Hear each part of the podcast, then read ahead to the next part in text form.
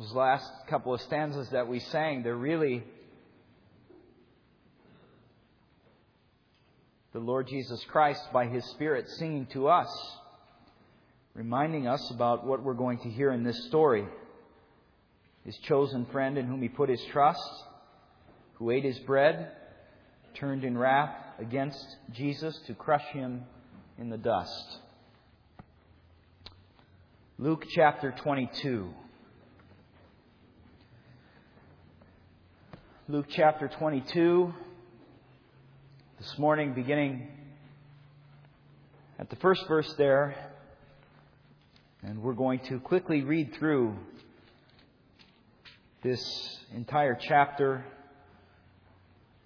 Of course, we won't take the time to look at each part of it in detail, but it is a unit that goes together. So we'll read it as the Spirit has given it to us. Luke chapter 22, beginning at verse 1. As we continue along in this gospel, here is God's holy word. Now, the feast of the unleavened bread, called the Passover, was approaching, and the chief priests and the teachers of the law were looking for some way to get rid of Jesus, for they were afraid of the people. Then Satan entered Judas, called Iscariot, one of the twelve. And Judas went to the chief priests and the officers of the temple guard and discussed with them how he might betray Jesus. And they were delighted and agreed to give him money. He consented and watched for an opportunity to hand Jesus over to them when no crowd was present. Then came the day of unleavened bread on which the Passover lamb had to be sacrificed. And Jesus sent Peter and John, saying, Go and make preparations for us to eat the Passover. Where do you want us to prepare for it? They asked. And he replied, As you enter the city, a man carrying a jar of water will meet you. Follow to the house, follow him to the house that he enters, and say to the owner of the house, The teacher asks, Where is the guest room, that I may eat the Passover with my disciples? He will show you a large upper room, and it's all furnished. Make preparations there. They left, and they found things just as Jesus had told them, so they prepared the Passover. And when the hour came, Jesus and his apostles reclined at the table. And he said to them, I have eagerly desired to eat this Passover with you before I suffer. For I tell you, I will not eat it again until it finds fulfillment in the kingdom of God. After taking the cup, he gave thanks and said, Take this and divide it among you. For I tell you, I will not drink again of the fruit of the vine until the kingdom of God comes.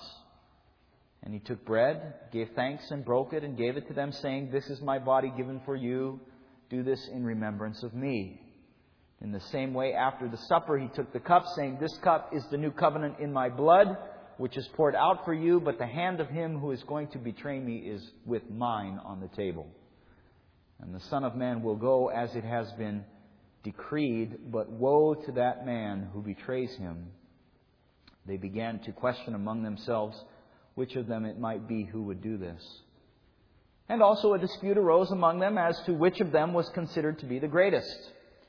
Jesus said to them, The kings of the Gentiles lord it over them, and those who exercise authority over them call themselves the benefactors. But you are not to be like that. Instead, the greatest among you should be like the youngest, and the one who rules like the one who serves. For who is greater, the one who is at the table or the one who serves? Is not the one who is at the table? But I am among you as one who serves. And you are those who have stood by me in my trials. And I confer on you a kingdom. Just as my Father conferred one on me, so that you may eat and drink at my table in my kingdom and sit on thrones judging the twelve tribes of Israel. Simon, Simon, Satan has asked to sift you as wheat. But I have prayed for you, Simon, that your faith may not fail. And when you have turned back, strengthen your brothers. But he replied, Lord, I am ready to go with you to prison and to death. And Jesus answered, I tell you, Peter, before the rooster crows today, you will deny me three times. And Jesus asked them, When I sent you without purse, bag, or sandals, did you lack anything? Nothing, they answered. And he said to them, But now if you have a purse, take it a bag, take it. If you don't have a sword, sell your cloak and buy one. It is written, and he was numbered with the transgressors. And I tell you that this must be fulfilled in me. Yes, what is written about me is reaching its fulfillment. The disciples said, See, Lord, here are two swords. That is enough, he replied. And Jesus went out as usual to the Mount of Olives, and his disciples followed him. And on reaching the place, he said to them, Pray that you will not fall into temptation. He withdrew about a stone's throw beyond them and knelt down and prayed, Father, if you are willing, take this cup from me, yet not my will, but yours be done. And an angel from heaven appeared to him and strengthened him. And being in anguish, he prayed more earnestly, and his sweat was like drops of blood falling to the ground. And when he rose from prayer and went back to the disciples, he found them asleep, exhausted from sorrow. Why are you sleeping? He asked them. Get up and pray so that you will not fall into temptation. While he was still speaking, a crowd came up, and the man who was called Judas, one of the twelve, was leading them, and he approached Jesus to kiss him. But Jesus asked him, Judas, are you betraying the Son of Man with a kiss? And when Jesus' followers saw what was going to happen, they said, Lord, should we strike with our swords? And one of them struck the servant of the high priest, cutting off his right ear. But Jesus said, No more of this. And he touched the man's ear and he healed him. And then Jesus said to the chief priests, the officers, the temple guard, and the elders who had come for him, Am I leading a rebellion that you have come with swords and clubs? Every day I was with you in the temple courts, and you did not lay a hand on me, but this is your hour when darkness reigns. And seizing him, they led him away and took him into the house of the high priest. And Peter followed at a distance. But when they had kindled a fire in the middle of the courtyard and he had sat down together, Peter sat down with them. A servant girl saw him seated there in firelight, and she looked closely at him and said, This man was with him, but he denied it. Woman, I don't know him. A little later, someone saw him and said, You also are one of them. Man, I am not, Peter replied. And about an hour later, another asserted, Certainly this fellow was with him for he is a Galilean. And Peter replied, Man, I don't know what you're talking about. And just as he was speaking, that rooster crowed, and the Lord turned and looked straight at Peter. And Peter remembered the word the Lord had spoken to him Before the rooster crows today, you will disown me three times. And Peter went outside and wept bitterly.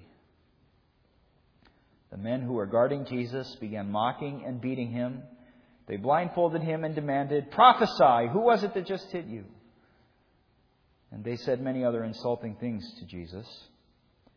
At daybreak, the council of the elders and of the people, both of the chief priests and the teachers of the law, met together, and Jesus was led before them. If you are the Christ, they said, tell us.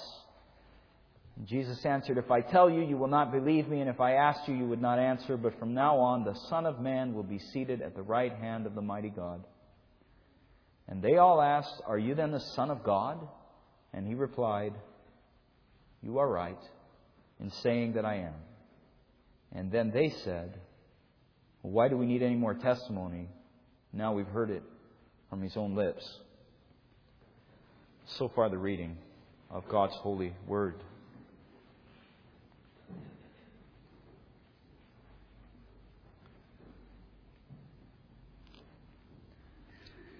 Beloved ones in the Lord Jesus Christ, it has been a long time coming in this story, but the time is obviously finally here. Jesus has been all along making cryptic references to his death. But anytime the opposition would press in around him, he would escape it, for it was not yet his time. But we see very clearly in chapter 22 at least four markers that it is time for Jesus to lay down his life. I mean, first of all, he decides to sit down to eat the Passover meal with his disciples and to institute the Lord's Supper. And he says something very interesting about that in verses 15 and 16. He says, I have eagerly desired to eat this Passover with you before I suffer. For I tell you, I will not eat it again until it finds fulfillment in the kingdom of God. And what did Jesus mean when he says, I will not eat the Passover meal again until it finds fulfillment in the kingdom of God? He meant that he had come himself to fulfill the Passover meal, to bring a completion to that Old Testament ceremony, which was about a lamb being slaughtered so that the people of Israel would not be slaughtered. He fulfills the Passover feast.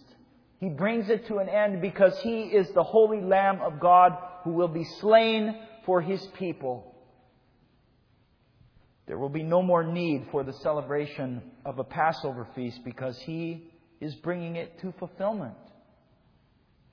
But of course, you notice the language. I tell you, I will not eat it again until it finds fulfillment. In other words, I will be eating a meal again with my followers. But of course, it won't be the Passover meal.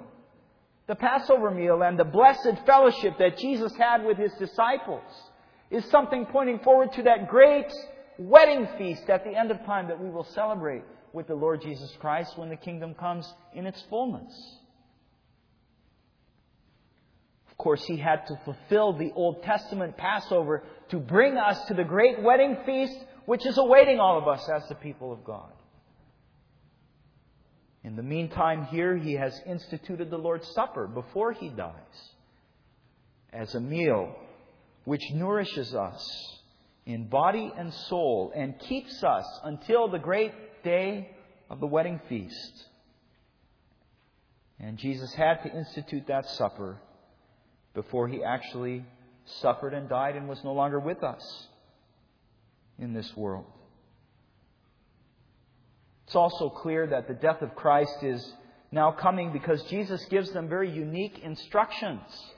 He gives his disciples very unique instructions considering the intensity of the opposition that he is going to face when he is arrested and put to death. And you see these strange words in verses 35 and following. He says, When I sent you out a long time ago, remember, when I sent you on your first mission, I sent you without purse or bag or sandals. And you lacked nothing, right? And they agreed. But he said to them, Now if you have a purse, take it, and if you have a bag, also take it. And if you don't have a sword, sell your cloak and buy one. It is written, He was numbered with the transgressors.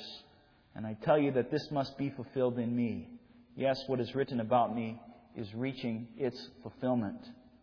Jesus knew it was time now to take a step back and allow the people who had been seeking to kill him all along to actually carry out their plans.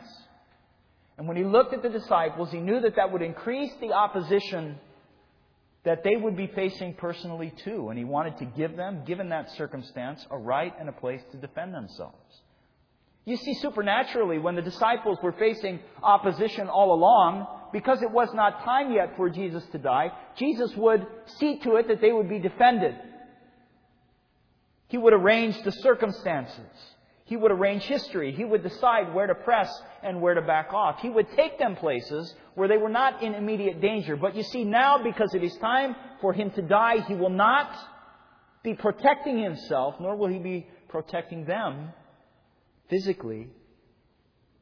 So he allows them to take a sword to defend themselves so that they will not be killed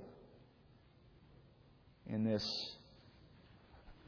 terrible opposition that they will be facing as he is going unto death. There's another thing that clearly indicates to us that the time of his death is near, and that is that Jesus begins to wrestle with the idea that he is facing the cross. Now, of course, Jesus knew all along his entire life that he had to drink the cup of wrath for the sins of you and the sins of me. But as he is drawing near to the actual event the weight of his calling begins to press in upon him, doesn't it? Verse 42 Father, if you are willing, take this cup from me, yet not my will, but your will be done. And this is Jesus, according to his humanity, facing something that he has never experienced, but he is frightened to face it. This is Jesus considering all of the weighty sins of the human race. This is Jesus having walked around for approaching 33 years now and seeing all of the disastrous consequences of sin in the world and seeing all the times that he has been forsaken even by his close followers. And the worst kind of forsaking, even right here before him, by one of his chosen ones, Peter, one of the elect unto salvation for whom he will go to the cross. Peter, not Judas, but Peter, thinking about the punishment that Peter deserves for sinning against Jesus in this way and yet knowing that he will take on himself the punishment of the cross. And this is weighing down upon him. And when he considers the weight of the anguish that he is going to have to, to suffer through, it becomes a temptation for him, according to his humanity, to want to resist that calling of the Father. And if you want to just get a little bit of an insight into how difficult this decision to go to the cross is for Jesus, think about the strong times in which you were tempted to sin against the Lord. And you all know those times, and you know where that line is drawn too, don't you? When you face a clear decision of whether to obey or disobey God. And you know the allures of the lusts of the flesh and the pride of life,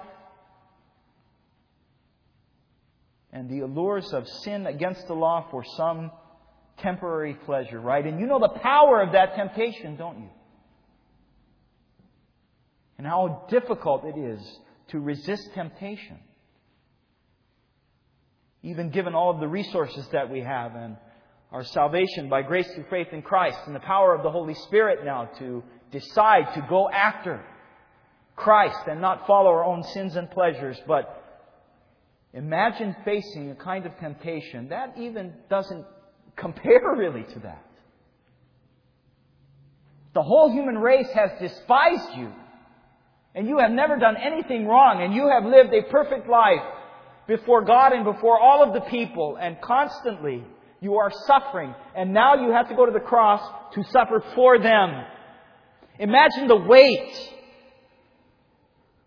of the temptation to resist the Father's will to rather call down the angels of God to bring judgment on this fallen human race, all of them, and to wipe them out completely as they deserve. Imagine the weight.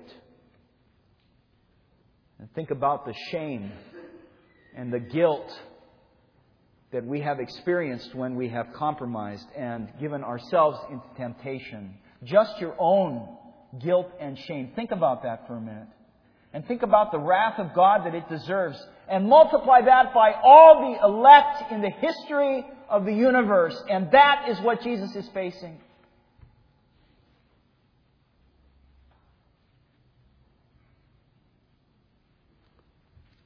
This is why this is why he is in anguish. And he is pleading with the Father to give him a way out that is different, if it is possible. And he is praying so earnestly that his sweat was drops like drops of blood falling to the ground. No other way to describe it. Obviously, his death is near.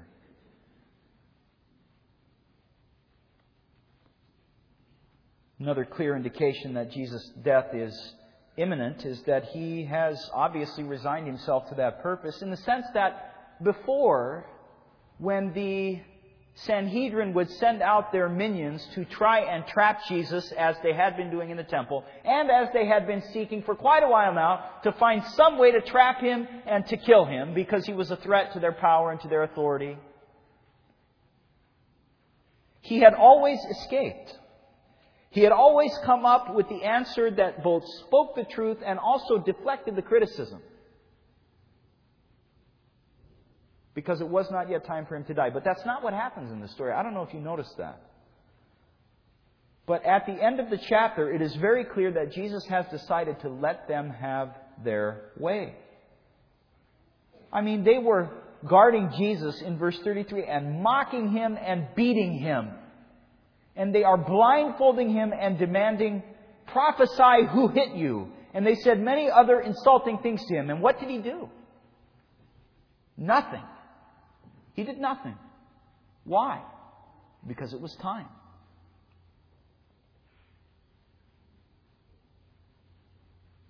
What did they do? What did Jesus do when they came to him in verse 67? If you are the Christ, they said, tell us. He said, if I tell you, you won't believe me. And if I asked you, you wouldn't answer. From now on, the Son of Man will be seated at the right hand of the majesty of God. So they press him again with a question. Is that another evading question, Jesus? Are you then the Son of God? And he said, You are right in saying that I am. And look how they respond. Well, we don't need any more testimony. We've heard it from his own lips. In other words, Jesus gave them the exact answer, the clear answer that they needed to hear to arrest him, to lay him with the charge of claiming to be God so that they put him to death for blasphemy. He is not evading their questions anymore. He is not answering them in cryptic ways. He is telling them very plainly who He is and letting them have their way. Because, as He said in verse 53, this is the hour when darkness reigns. All of these things make it clear that Jesus' death is imminent. So then the question that this chapter sets before us is of all the characters and the people that are in this story, where do you fit in? I mean, how is it that you relate to the death of Jesus Christ? I mean, this is, in many ways, you could say the culmination of everything that has gone on before in the gospel. This has been destined of Christ all along, that he would be rejected and despised. And there are quite a few characters and groups of characters in this story. And you've got to figure out which ones you identify with. I mean, first of all, there are these chief priests and teachers of the law, right? These are the ones in verse 2. They've been looking for some way to get rid of Jesus for some time because they're afraid of the people. They haven't been able to do it. So they're looking for a better way. These are the ones who have uh, gathered around to insult Jesus and to press and make charges against him to put him to death. We're not going to spend too much time talking about them. We've seen them all along. But what was the problem with the chief priests and the scribes?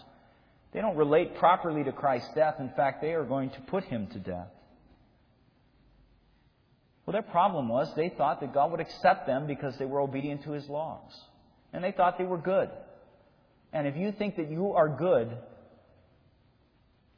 then you are on the side of the chief priests and the enemies of Christ. We believe as Christians that we are not good people, but we are sinful people that have been saved by the death of the one who died to take away the punishment for our sins. The chief priests and the scribes and the elders thought because they were religious and they were faithful in many ways to the Old Testament religion that God would accept them because of who they are and what they had done. And if any of us believe that today, care how religious and how faithful we are in our lives, in our church, then we are not on Christ's side and we are lost. The testimony of the chief priests and the elders and the scribes to us this morning is that we should always be humbly acknowledging that we have nothing but the blood of Christ which gives us life. I want you to think about the guards, too, who were mocking Jesus. They represent a specific kind of obstinacy toward Christ that is common today. The men who were guarding in verse 33, the men who were guarding Jesus began mocking and beating him, and then they blindfolded him, and they would hit him and demand of him, prophesy, who is it that hit you? Along with the other insults that they were giving. What were they trying to do? Well, they were saying, listen, for all of the talk that we have heard about you performing miracles, for all the wonderful works that we have seen you perform, even ourselves. Well, then when you're blindfolded and I smack you, then you should be able to tell us which one of the guards it is that hit you. And these are people who, in the face of all of the obvious evidence of the glory of Christ and Him being the Messiah and speaking the truth of God, would still reject Him because He was a threat to them. He was a threat to their own arrogance. He was a threat to them humbling themselves and repenting from their sin and following after Christ in the life of discipleship. And there are many people like that today too. People who are familiar with what Jesus has done in the Scripture. People who see the clear testimony that Jesus was walking around in the world, raising people from the dead, healing people who were sick, putting fish in a lake where there were no fish, and yet making all kinds of excuses why they will not believe his claims. We read at the outset of Luke's Gospel that he wrote these things in order to assure us of the truth of the things that we have been taught. And yet some of you hear the gospel, you hear the scripture proclaimed, you hear the power of Christ proclaimed, you live in Christ's creation where His glory is displayed, and you still yet refuse to submit yourself to the yoke of Christ. You still are skeptical. You're like the guards who are mocking Jesus demanding an answer from him when he has clearly displayed his glory already. You would be on the wrong side of his death if that is you. There's Judas Iscariot. There's Judas also, and he is a different class of person relating to the death of Christ. And there are two particular things that Judas is known for in this passage. His first is the love of money. And if you would uh, go back and do a study of Judas Iscariot's life through the other Gospels, you would find that money was the common theme for him. It was that he loved money, and that is why he followed Jesus all along. You know, he saw that there was power in this Jesus guy. And that he, although he was marginalized by the establishment, certainly did gain a good amount of followers. And it's not hard for you to recognize that people will think this way, right? You see all the charlatans and the hucksters, the money grubbers today, the people who take religion as a means to get rich. The Apostle Paul warned about people like that. You'll see the power that comes in the Word of God and in the Christian religion, and then people who have nothing to do with Christ and nothing to do with seeking the will of God attach themselves or put on the cloak of Christianity, of following Jesus in order to make money. And then as soon as it became evident to Judas Iscariot, right, that Jesus was not going to bring him the riches that he otherwise expected, he sought out a deal with the enemies of Christ to make money in handing him over. Verse 3 Satan enters Judas, called Iscariot, one of the twelve, and Judas went to the chief priests and the officers of the temple guard and discussed with them how he might betray Jesus.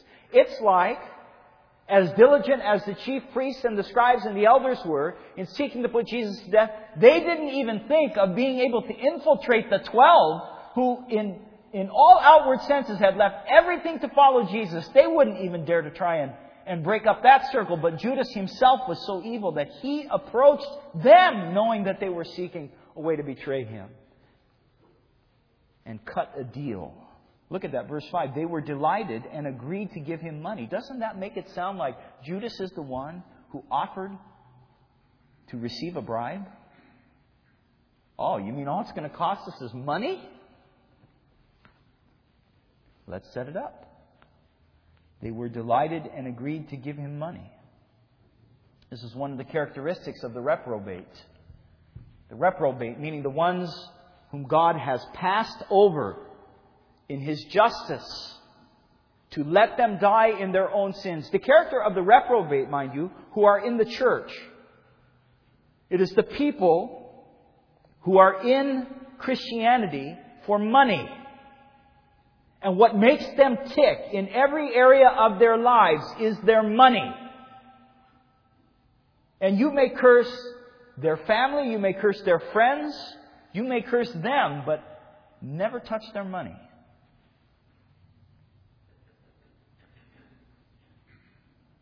The love of money is the root of all kinds of evil. You cannot serve both God and money. And if you love and serve money, repent. Repent.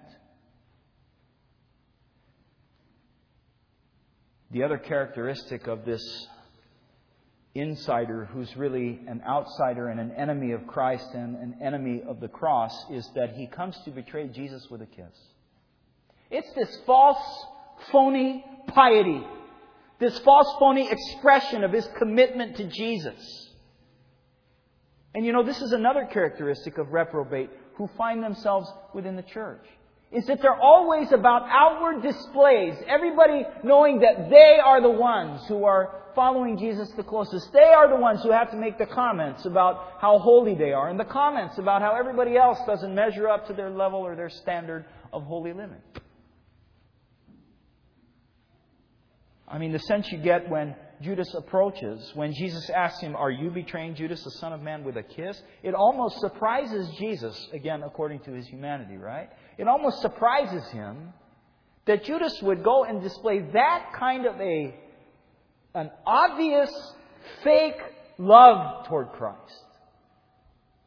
Of course, we know from the parallel accounts that that was part of the plan. The one whom Jesus, whom Judas would approach and kiss, they would know that would be him, or that that was the timing to seize Jesus. But he calls out that false piety.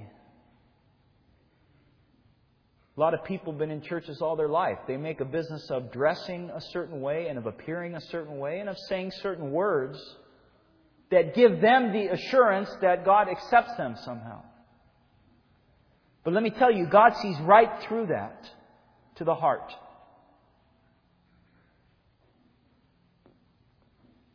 And if that's you, caring more about what other people think about making yourself feel better than other people, then repent because you're on the wrong side of the cross. There are the disciples in the story. And of course, they are distraught when they hear Jesus at the table telling them that one of them is going to betray him. And they enter into a debate trying to figure out which one it will be. But it's obvious that that debate just falls right into a, an argument about which one of them will be the greatest. Isn't that amazing? I mean, they are saddened, they're struck, they want to figure out who is going to betray Jesus, maybe so that they can protect Jesus from being betrayed. And it spills over into argument about who will be greatest. What is this? This is pride. This is pride among the people of God.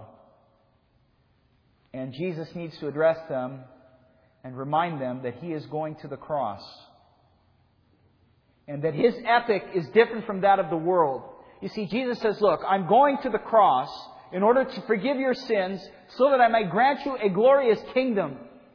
But part of me granting you the kingdom where you will be ruling on the universal throne in the end, part of you being satisfied and glorified in the end is that you will go through the kind of suffering and the humility and the service that I had to go through while I was here.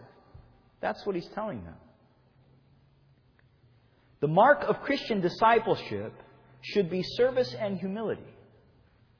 And notice, these are the disciples these are the ones who are the followers of Christ. We're not talking about Judas. We're not talking about the chief priests and the teachers of the law. But we're talking about Christian people, you and me, who are tempted with pride. Who are tempted to think that our calling in this life is to be comfortable and to get what is due to us. Aren't we entitled to everything after all? And Jesus says to us, no because the greatest among you will be a servant. And you think about all the callings that Jesus has given you in your life. And it could be in the church, if you are called to an office of the church, a pastor, elder, or deacon. It could be your earthly calling where you are working in a setting where you don't like it. You are not given your just appreciation. It could be any of the difficult providences that God sends into your life. It could be any difficulty that you are having in a relationship where it is just not fair. And Jesus says, that is the place for my servants. That is the great place. The place of suffering. The pattern of suffering for a time so that you will receive the glories that come. The pattern of serving and giving yourself more and more, even when you are despised and rejected and unappreciated. Because simply it is your privilege to follow the pattern of Christ who has delivered you from the pangs of hell. And when you grow weary, You don't resist and then argue about who will be the greatest or demand that all you deserve to receive should be yours, but you look humbly to Christ and you thank Him for the privilege of loving and serving even your enemies as He has loved you. And fulfilling your calling and going beyond your calling and sacrificing your very lives for the benefit of other people and for the service of Christ and His kingdom. As a privilege. I will tell you, this is one of the great temptations of Christians that we see is that everybody's always offended at what other people have done to them, and nobody ever gets me what I deserve. This happens all the time. And Jesus calls these people to follow after the pattern of suffering. There's also, along with that attitude of service and humility, him calling us not to be spiritually lazy. This is what's going on when he's praying in the garden. And he's about to go to death. And they don't realize, because they overestimate the strength of their own faith and their own sanctification and how they'll always be on Jesus' side, right? You know, they overestimate the strength of their faith and of their sanctification.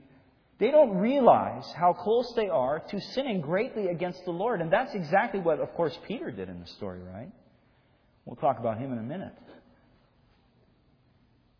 But you know, Jesus is going to the cross. They are going to face severe persecution, and their faith is going to be stretched, and they think that they can take the time to sleep, to neglect their spiritual duties. I don't think I have to tell you that spiritual laziness is a problem in Christ's church and is a problem for us as his disciples. Consider the attendance to public worship in our congregation here. Consider that Christ says that I will meet you Lord's Day by Lord's Day. Through the preaching of the Word, you will hear the voice of Christ. And consider that you will have your mystical union with Him intensified through the sacrament of the Lord's Supper and through the sacrament of baptism. And consider how many people, professing Christian people, will treat church as an option or as something that we can go along with if I'm not too tired.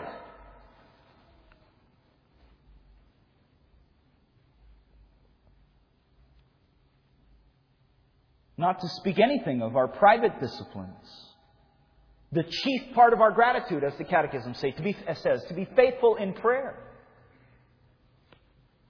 As if we are so strong, we don't need this. Maybe we think we have a few theological things straight in our heads, so we don't need to be devoted to the means of grace.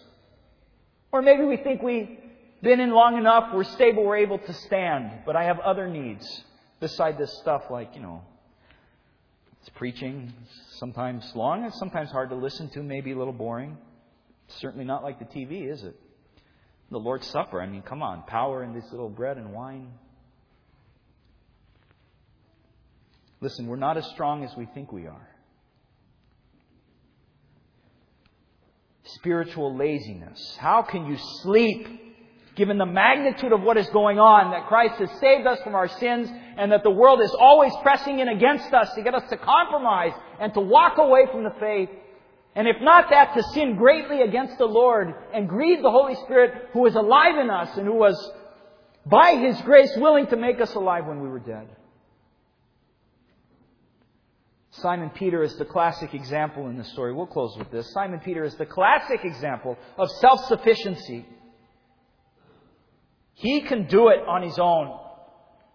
I am confident that I am so zealous for you, Lord, that I will never forsake you. Well, little do you know, Peter, it's going to be three times today that you are going to deny me.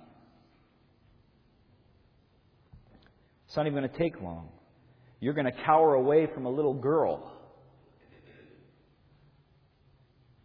And you know that Peter's conscience was tearing him apart when he lied to those three people. That's why he went outside and wept bitterly when Jesus gazed at him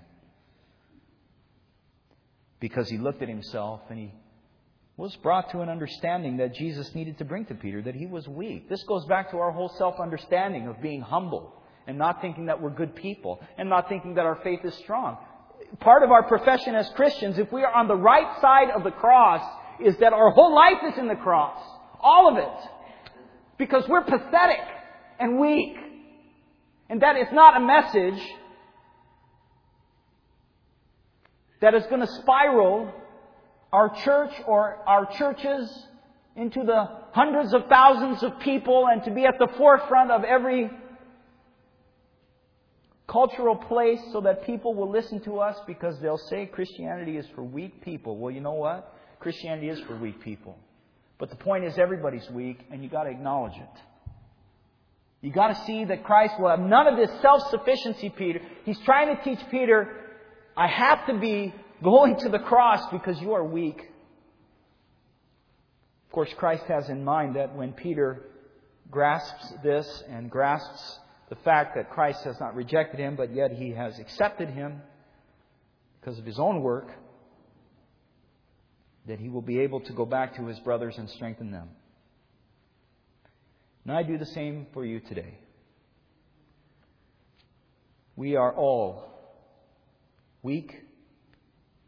We are all arrogant. We are all compromising and lazy. But find your life in Christ and go forward in thankful obedience, as it is our privilege to do. To that, all God's people said, Amen. Let us pray.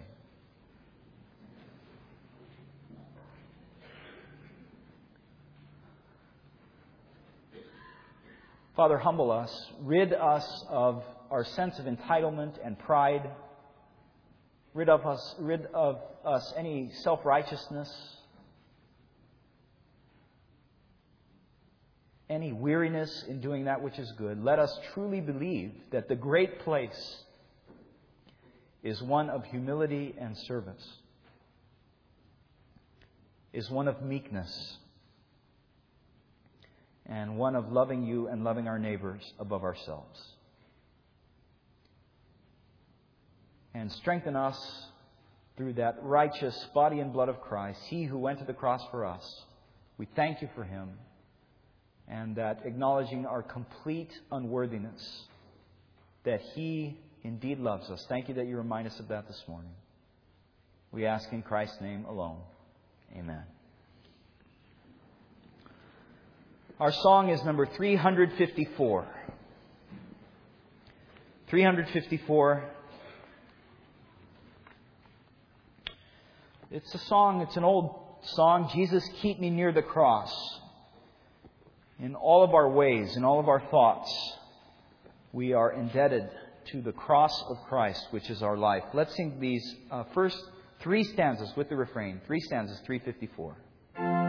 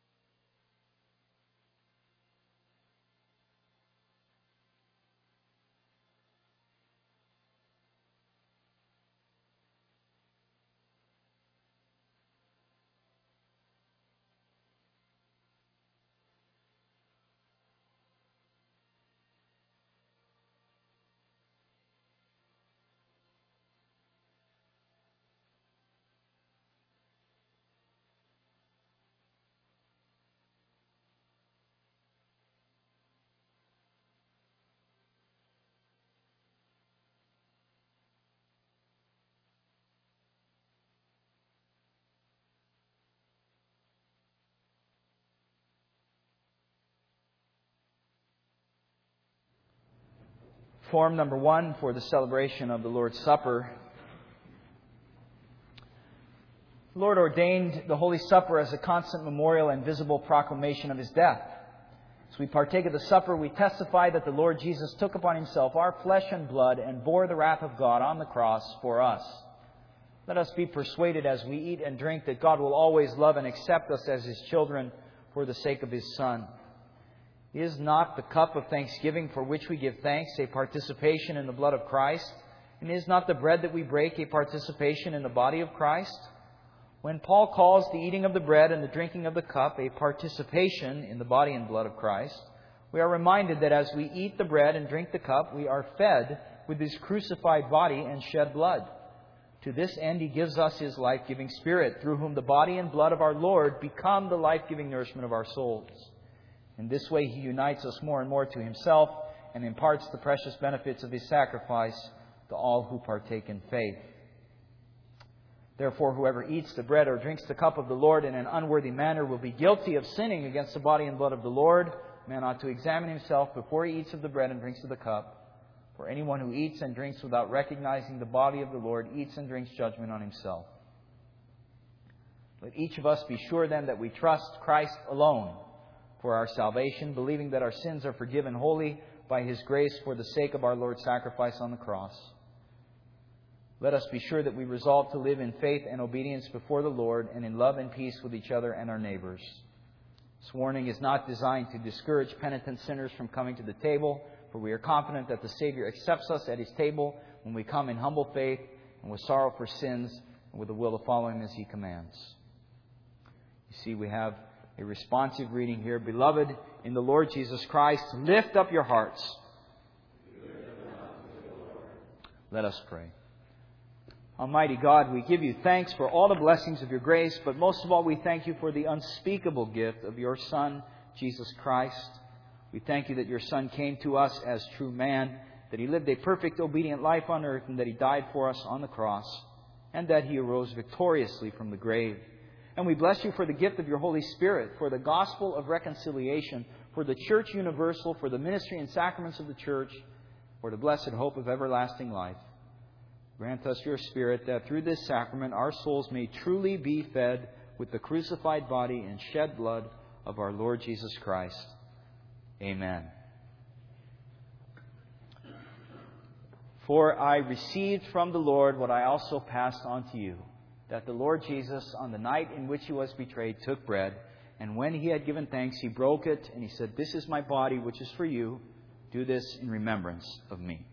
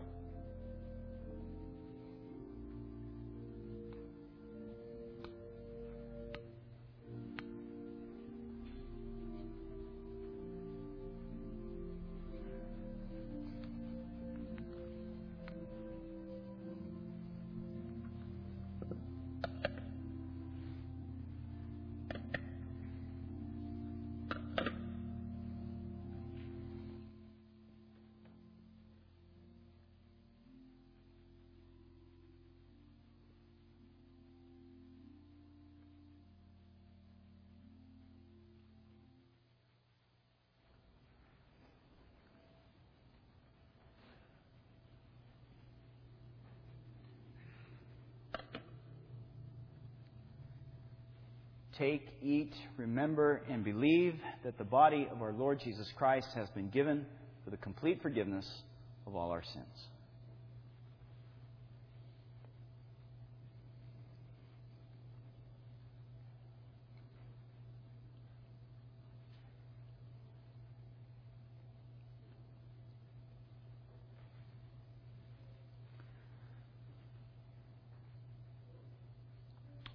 in the same way, after supper, Jesus took the cup. And he said, This cup is the new covenant in my blood. Do this as often as you drink it in remembrance of me.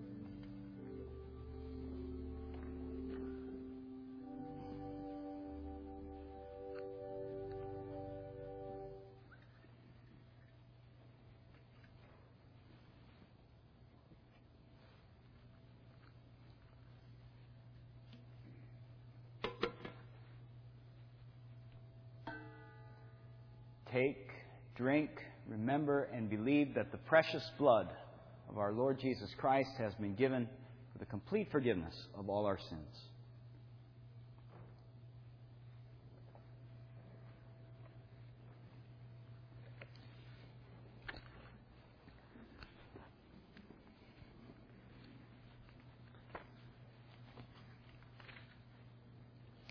Number 484.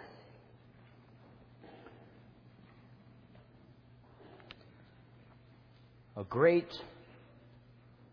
triumphant song. We remember the death of Christ for us. We are completely forgiven. And we go forward in light of the cross in thankful obedience to Him. Let's sing these three stanzas as He leads us forward. Number 484.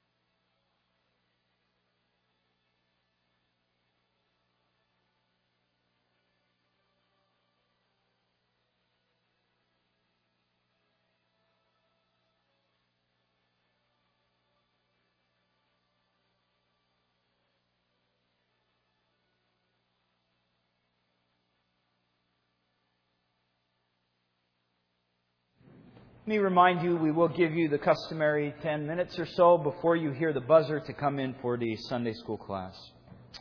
But, loved ones of the people of God, receive then his parting word of blessing. We know that the Son of God has come and has given us understanding so that we may know him who is true.